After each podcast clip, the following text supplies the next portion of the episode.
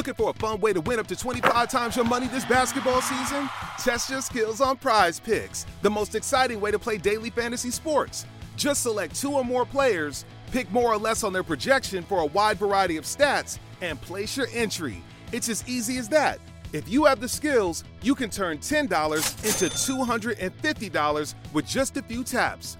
Easy gameplay, quick withdrawals, and injury insurance on your picks are what make Prize Picks the number one daily fantasy sports app.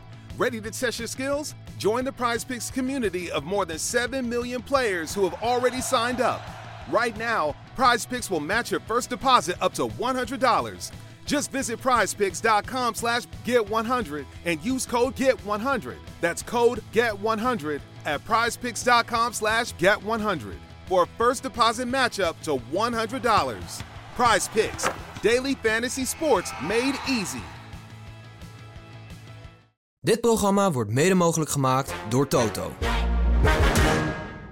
De eerste bergrit in deze Tour is door Jumbo-Visma meteen aangepakt om tijd te pakken. Pogacar kon niet volgen in een rit die hem toch eigenlijk iets beter zou moeten liggen. En dus zijn na de eerste bergrit de verhoudingen meteen weer omgedraaid.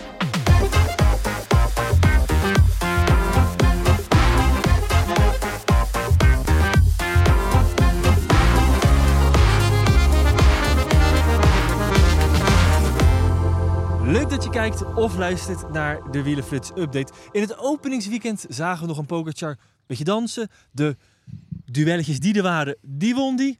Maar vandaag door, ja, nu al gekraakt door Jumbo-Visma. Of zoals Grisha Niemann het zegt, gesloopt. Ja, het, uh, de Pogacar van de eerste dagen lijkt wel heel ver weg naar vandaag. Ja, en dat op zelfs verschillende terreinen. Want hij verliest tijd. Maar, uh, en dat kan. En hij zit nog altijd met zijn pols en uh, zijn trainingsachterstand. Maar vooral ook hoe die klonk na afloop. We kregen een bandje toegespeeld in de pers-app. Ja, en de Pogacar die we kennen is heel speels, heel energierijk, altijd veel te zeggen. Maar dat was nu totaal niet het geval. Het was echt zoeken naar energie in zijn stemmen. Dat vind ik misschien wel het ja. meest uh, zorgwekkende aan uh, Pogacar vandaag. Ja, zeggen, we zien het day by day. En nou goed, dat zijn natuurlijk wel de bekende teksten. En ook, um, dat vind ik wel weer mooi, hij begint ermee met meteen de Tour de France te relativeren. Ja. Zijn vrouw vandaag in uh, de Giro Donne gevallen met mogelijk een hersenschudding. Hij zegt, ja, die Tour, hoewel belangrijkste wedstrijd ter wereld, ja, een tijdverlies daarin is in één klap wat minder belangrijk. En heeft hij daar gelijk in? Ja, persoonlijk is het natuurlijk een, een moeilijke situatie, maar ja. misschien toch vreemd dat hij daarover begint. Ja, het is uh, wel een beetje dan um, hoe hij natuurlijk ook is. Uh, ja. Hoewel uh, het bij een hoop renners een wedstrijd is van bijna leven en dood, is het voor hem maar de Tour de France en of hij nou wint of niet. Ja. Ja, het, hij doet in ieder geval uitschijnen alsof hem dat altijd niet zo heel veel doet. Um, je hebt de ploegleider gesproken. Dacht hij er hetzelfde erover? Ja, die was toch ook redelijk negatief, vond ik eigenlijk. Zij, zij vertelde, uh, hij vertelde ook, Giannetti, dat uh, ze toch wat twijfels hadden bij het begin van de Tour. En na die eerste twee dagen in Baskeland, dat ze toch dachten van oké, okay, dit ziet er wel goed uit. Maar dan nu toch misschien weer naar die pols van gevallen in Luik, trainingsachterstand. Dus toch ook wel wat negativiteit daar. As you see, it was not a super day. I don't spoke uh, right now with, with a. The, the, the, small doubt that we have from the beginning, we hope that was cancelled after uh, the stage in Bilbao. Today we see uh, is still a little bit uh, different between him and and, and Vingegaard. Uh, Vingegaard impressive. So, okay, fortunately we have taken some second advantage in the first two stages. So now today in final we lose time, but not so much. So we're still in the game.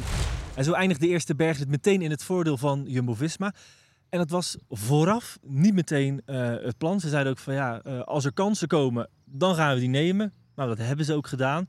En ja, wat vooral bijblijft, is de sterkte van de ploeg. Daar waar het van tevoren werd gezegd, UAE en Jumbo, die zijn gelijkwaardig aan elkaar. Nou, waar die verhouding in ieder geval vandaag een heel stukje anders. Ja, en op, op twee vlakken ook. Hè. Enigszins hebben we de strijd in de vroege vlucht, waar Laporte, Benoit en Van Aert mee zat. Drie sterke renners die daar toch wel best lang mee gingen. En dan vooral, denk ik voor mij het belangrijkste, Sepp Koes, die heeft de Giro gereden, daar fantastisch dingen gedaan. En nu doet hij dat opnieuw. En dat is heel straf. En zeker als we gaan kijken naar uh, Yates, die veel minder lang met Pogacar kon blijven. En ja. dat zou wel eens een heikel punt ja. kunnen zijn. Ik ben overigens wel benieuwd naar bij Koes. Hè. In andere grote rondes was dat de man die zich eigenlijk mocht sparen voor week drie. Ja. Vaak in week één juist wat tijd verloor, wetende dat hij er dan ging staan. Dat is nu niet het geval. Misschien dat die rol wel gewisseld is door Kelderman, want die zat eerder in de trein. Ja.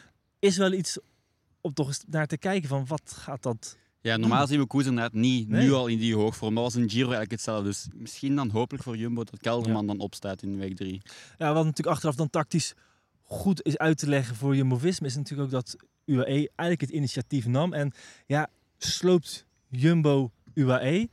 Of rook ze zichzelf ook een beetje op door in het begin van de etappe... zo ontzettend veel kopwerk te doen? Ja, ik denk toch dat tweede. Het is natuurlijk een beetje de ongeschreven regel dat de ploeg met de gele trui op kop moet werken. Maar ik vond het toch raar dat UAE dat deed. Ook ze hadden Soler mee, ze hadden Grooschartner meer. Die zijn dan terug naar het peloton gezakt. Maar ze bleven op kop Ja. rijden en met Hindley vooraan. Ik vond het toch een vreemde situatie. Ik had UAE zijnde Jumbo mee op kop gedrongen en samen het in handen genomen. Ja, en ook gele truitdrager Yates, ploeggenoot van Pogacar...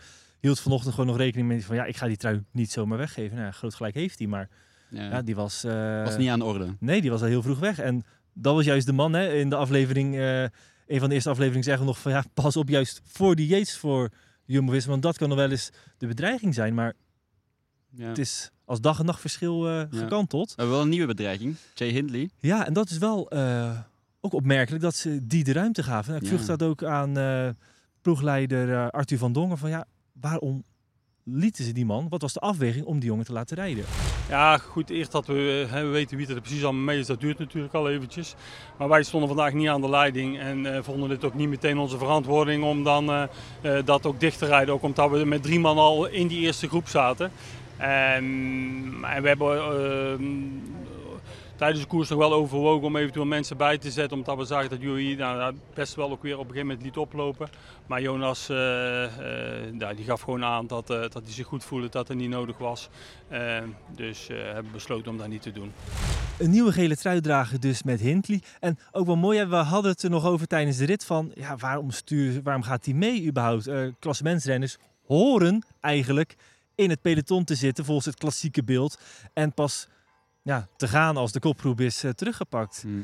Ja, hij is juist weer zo iemand, eh, net als dat Pogacar dat introduceerde eigenlijk... Ja, van de Poel en van Aert, door die traditionele koerswijze een beetje overboord te gooien. Dat is iets wat we natuurlijk alleen maar... Hm. En hij doet ook heel knap. Hè. Hij heeft, Boegman mee in de vlucht, Konrad mee in de vlucht. Ik denk dat Benoot het ook zei dat Konrad heel lang op kop reed en heel hard op kop reed. Dus die zitten echt wel goed ook. En ook Hindley moeten denk ik zeker niet onderschatten. Die heeft zich echt toegespitst op deze ronde van Frankrijk. Dus Ja. die gaat er echt wel staan. Het gaat niet makkelijk zijn denk ik Ja. om eh, die was 15 seconden goed te maken op eh, Hindley. tot nu toe altijd onder de radar gebleven. Nou, dat is na vandaag helemaal klaar. Ehm, en dan ga je al meteen weer, althans ik althans, weer denken aan de Giro. Waar het ook al ging over een uh, tweestrijd. Goed, ging om andere redenen, werd dat uh, natuurlijk uh, verstoord. Uh, onder andere natuurlijk door, door corona. Maar ja, het is wel Hindley die nu uh, die stap echt wel naar voren zet. Als we gaan kijken nog naar verdere kopmannen. Hè. twee dagen geleden spraken we nog over maximaal 15 man die de Tour kunnen winnen. Dat Zij- is wel heel sterk geslinkt. eh. Ja, ik zou zeggen twee of drie. Dan hebben we het over ja, Hindley, Vingegaard en Pogacar. En de rest valt toch een beetje tegen. Wat de Rodriguez die me wel verbaasde, die ging eigenlijk best Ja. lang mee. Trouwens, na de finish eh, kwam Rodriguez langsreden langs eh, pers en eh, toeschouwers. Kwam niet ten val door de pers en de toeschouwers. Jammerlijk eh, gebeurtenis. Hij had toch wat schaafwonden aan zijn, eh, aan zijn elleboog. Dus dat was toch eh, pijnlijk om te zien. Die was natuurlijk niet blij. Maar goed, ik denk dat het wel meevalt. En hij gaf een heel goede indruk. Dan hebben we David Godu, die misschien ook wel Franse toeschouwers meer van hadden verwacht. Dus ja, Ja, ook, het had ook een rit kunnen zijn voor Pitcock. Maar ja. Nee. Ook niet aan te passen. Terwijl dit ook, hè, we zijn ook wel gezegd van nou, dit zou een grote ronde kunnen zijn voor Wout van Aert, maar ook voor Pitcock. ja. Ja, die kunnen we inmiddels eh, wel een eh, schrappen. voorzichtig strepen. Al is het pas etappe 5. Ja. We zijn in Laurens waar deze rit eindigde en aan Laurens, daar heb ik bepaalde herinneringen. Vandaag een verhaal vanuit Laurens, een bergdorpje wat eens in de zoveel jaar de Tour de France ontvangt en waar verder niet zo erg veel gebeurt. Maar ik word er wel een paar keer per jaar aan herinnerd, dankzij mijn collega's. En het heeft te maken met iets wat hier vijf jaar geleden gebeurde. Toen finishte hier de 19e etappe, die werd gewonnen door Roglic. Er was een afdaling van de Obisque Dumoulin, tweede op dat moment in de Tour. Die sprintte naar het wiel vlak voor de top. Maar Roglic had wat voordeel van een motor. Kon daardoor wegblijven en Dumoulin finishte hier zo uh, en was woest. Hij ging uitfietsen. Wij met de media gingen rondom hem staan en konden om de beurt een beetje een vraag stellen. Dat ging in het Nederlands, dat ging in het Engels. En op een gegeven moment zag ik mijn kans om ook een vraag te stellen. En ja, die vraag was een beetje ongelukkig. Die was niet zo heel erg goed. Kwam er ook niet lekker uit. En Dumoulin die al gefrustreerd was van het missen van een Tour-etappe. Ja, het was de druppel en hij wordt boos.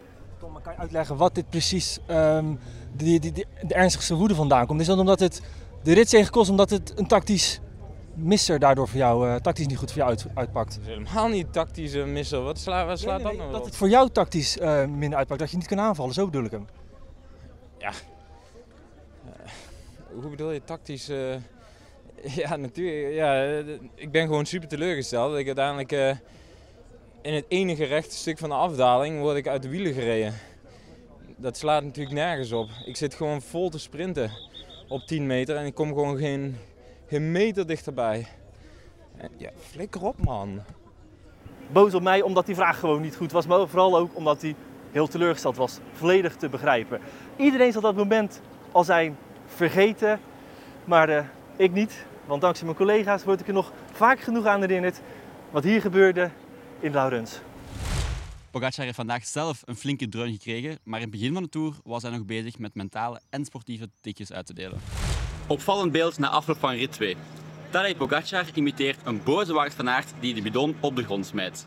Het beeld wordt opgepikt op sociale media en heel veel mensen stellen zich vragen bij. Een dag later, in Bayonne, opnieuw een opmerkelijk beeld. Tadej Pogacar bekijkt samen met Jasper Philipsen het beeld van de sprint waarin Van Aert gehinderd wordt. Tadej Pogacar zegt echter, he didn't have the legs, oftewel, hij had de benen niet. Is Pogacar bezig met mentale spelletjes of is er weinig aan de hand? Wij trokken op onderzoek. Ik denk dat het een beetje bij de sport hoort, toch? Uh, ik bedoel, hij weet ook niet dat daar... Uh, uh, dat, dat, omdat je in de Tour bent, wordt dat natuurlijk continu opgepikt. Maar ja, het is, de beste renners ter wereld die letten op elkaar. Hè? En ja, weet je... ja. Dus het is volgens mij niet zo'n probleem. Nee. Ja, ik heb er niet heel veel van meegekregen. Ik denk dat het allemaal wel meevalt. Het hoort een beetje erbij. Hè? Alles wordt opgeblazen in de Tour. En normaal zou je er geen aandacht aan geven. En nu wat meer. Maar uh, voor ons is Schiphol geen probleem. No, it was just explaining to Adam Yates what happened. It was not joking. It was just, ah, you know what happened uh, with Voigt. So it was a simply uh, explanation to Adam. We blijven nog een dag in de Pyreneeën voor rit 6. Van Tarbes naar, ik ga het erbij pakken, Coteret, Cambasque. Ja. En onderweg een bergje van derde categorie. En dan gaat het beginnen met uh, Col d'Aspin, de Tourmalet. En dan de eerste aankomst bergop. Hetzelfde scenario als vandaag? Ik zei daarnet, het gaat voor de vluchters zijn, maar ik begin toch te twijfelen. Het is een heel lastige etappe 3, heel zware, lange beklimming. Ik denk dat dat ook belangrijk is. Zeker de laatste beklimming is, dacht ik, 15, 16 kilometer. Dus dan gaan de vluchters toch met wel minuten voorsprong aan de voet moeten komen van die Coterre-Cambas. Dus ja, het zal misschien toch Ja. wel voor de klassementsrenners zijn. In het voordeel van de vlucht is dan wel dat het natuurlijk meteen bergop begint. Dus daar zouden ze kunnen wegrijden als het peloton nog enigszins eh op adem aan het komen is. Of het in ieder geval kan laten lopen. Maar je ziet het eigenlijk de laatste jaren al. Eh, ik kan me eigenlijk wat verder moeten uitspreken over ook vandaag. Want ja, het zijn de klassementsmannen. Als je gaat kijken wie klimt er het beste, dan steken die klassementsmannen er zo ver bovenuit. Ehm, en het is ook natuurlijk een kans bij Jumbo-Visma. Pogacar Ja. is aangeschoten wild. Ja, ze kunnen eigenlijk na dit weekend of pakken dan of na, van, na, na morgen en pakken dan nog het weekend met de Puy de bij. Ik hoop het niet voor de spankracht van de Tour. Maar ja, het veld ligt voor hun open om al een Tour in voortijdige fase te beslissen. Ja, en zeker morgen is denk ik wel een typische Jonas Vingegaard. Etappe lange beklimmingen, zware Ja. beklimmingen. Niet die korte inspanningen die Pogacar meer eh, graag heeft. Ja. Dus ik denk dat Jumbo-Visma morgen weer eh, gaat uithalen. En het zijn ook juist de plekken waar eh ja, Pogacar eigenlijk zijn conditieverschil, wat hij heeft moeten inboeten vanwege die polsbreuk, ja, echt tekort komt. Ja, dus dit, Of in ieder geval gaat merken. ja dit, dit gaat weer... Ik hoop het, zoals inderdaad niet, maar... Het kan misschien wel weer met een eh, minuten gegooid worden. Ehm, van de andere ploegen, we zagen wel een sterke Chicone, een hele sterke meeklimmende Wout van Aert, die eh, daarvoor ook de prijs voor de strijdlust heeft gekregen. Ehm en van de mannen als Ala Schialmoze, die toch vandaag, of een Pinot, die toch vandaag er niet vooraan bij zaten, krijgen ook in die tweede kans in de Pyreneeën wel weer een gelegenheid om zaken nog recht te trekken. Ja, ik denk dat Kelmozer op het einde wel bij zat, maar inderdaad, er zijn toch wel wat vluchters die misschien toch iets gaan willen proberen. Ik denk Pinot zeker. En ook wel interessant, boven op de Tourmalet Ja. ligt er de souvenir Jacques Godet. Dat is, een, eh, dat is eh, genoemd naar de tweede toerdirecteur. Daar kunnen de renners 5000 euro pikken. Dus ik denk dat we misschien Ja. daar ook toch een strijd gaan Ja, krijgen. en de bolle trui. Dus eh, we hadden eigenlijk Paulus als garantie opgegeven voor vandaag. Nou, die zat er eh, niet bij. Ehm, inmiddels is die trui in handen van eh Felix Gal. Ehm, punten in ieder geval eh, op alle bergen. Maar dit jaar, dat, is natuurlijk, of dat was vorig jaar eigenlijk al het geval, geen dubbele punten bij de aankomst bergop. Dus dat mochten de eh klassementsmannen daadwerkelijk voor de zege gaan, dan scheelt het nog wel een slok voor de renners die echt puur voor die bergtrui gaan. Want die houden daar in ieder geval nog eh, zicht op. Ehm, de grote vraag om mee af te sluiten is, ja, tikt Jumbo-Visma die tweede kans meteen binnen? Ja, ik denk het wel. Ik denk dat ze nu al snode plannen aan het smeden zijn om Ja. Pogacar nog eens een tik te geven. En ja, ik vrees er toch wel voor eigenlijk. Zeker, we Ja. het al, maar die energieloze Pogacar, als dat morgen weer het geval is, dan Ja. vrees ik het ergste, om het zo te zeggen. Van Dongen die liet het achterste van zijn tong nog niet zien wat betreft de ambities. Als wij kans eh, zien om, om tijdwinst te pakken, dan, eh, dan zullen we dat eh, denk ik niet nalaten. Maar we gaan eerst even laten bezinken en dan vanavond dan, zal het finale plan gemaakt worden. Met Hindley in het geel beschouwen die toch een beetje als een tussenpauze. Maar ja, dat is. Dan gaat wel even blijken of dat terecht is. Hij heeft vandaag een enorme inspanning gedaan. En ik vroeg zijn ploegleider Enrico Gasparotto hoeveel rekening zij ermee houden dat ze langer de gele trui vasthouden.